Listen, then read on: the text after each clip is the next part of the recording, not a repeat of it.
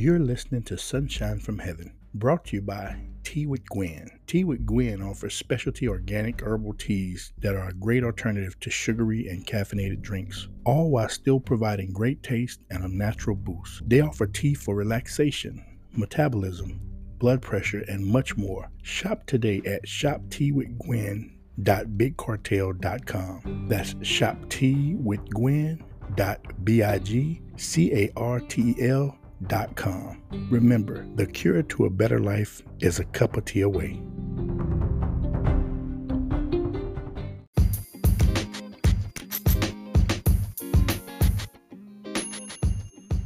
Welcome to another episode of Sunshine from Heaven.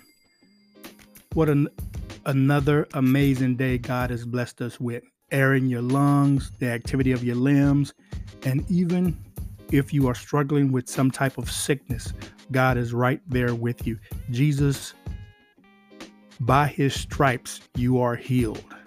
He didn't say anything when he took on the suffering for our sins because he wanted to be right there with you while you were going through whatever you would go through.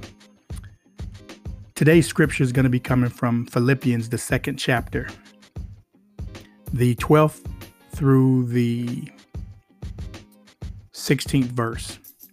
I'll be reading the New Living Translation. Let's dive right in. Dear friends, you always followed my instructions when I was with you, and now that I am away, it is even more important. Work hard to show the results of your salvation, obeying God with deep reverence and fear. For God is working in you, giving you the desire and the power to do what pleases Him. Do everything without complaining and arguing, so that no one can criticize you. Live clean, innocent lives as children of God, shining like bright lights in a world full of crooked and perverse people. Hold firmly to the word of life. Then, on the day of Christ's return, I will be proud that I did not run the race in vain and that my work was not useless. I've read to you second uh, Philippians the second chapter the 14th, I'm sorry, the 12th through the 16th verse. May God add a blessing to the hearers, readers, and doers of his word.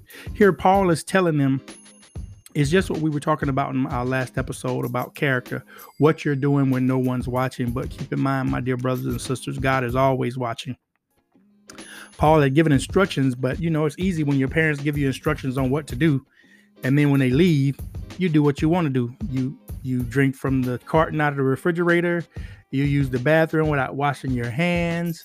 Uh, you know, what are your parents? What they know won't hurt them, but you got to understand, parents are just like God telling you what to do. It's not to come down on you. It is for your own protection. Washing your hands when you come out of the bathroom is to keep you from getting whoever was in there first who may have not been as clean as you are. And not drinking out of the refrigerator is just common sense. But why would you want to pass on anything that you might have in you to someone else? It's for everybody's protection. And when God is keeping you from sin, He's trying to protect your life. I can attest to this from my own personal uh, tribulations, you know, doing things my way.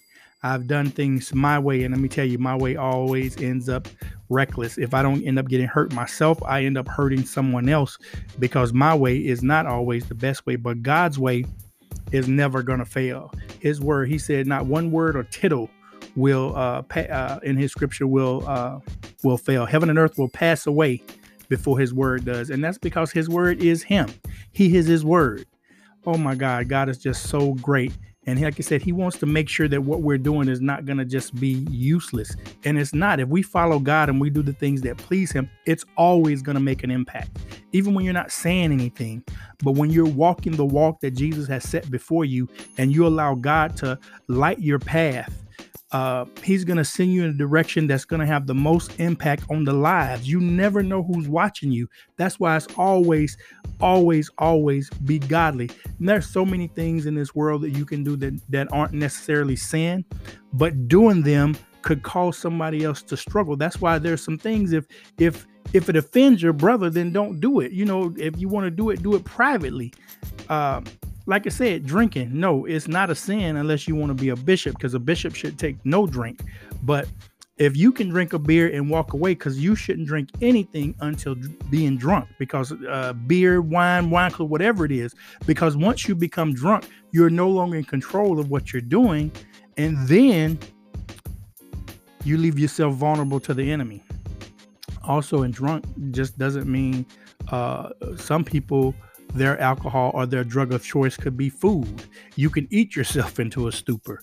So it's it's just a balanced living with God. God is all about what you need. He's not about the wants.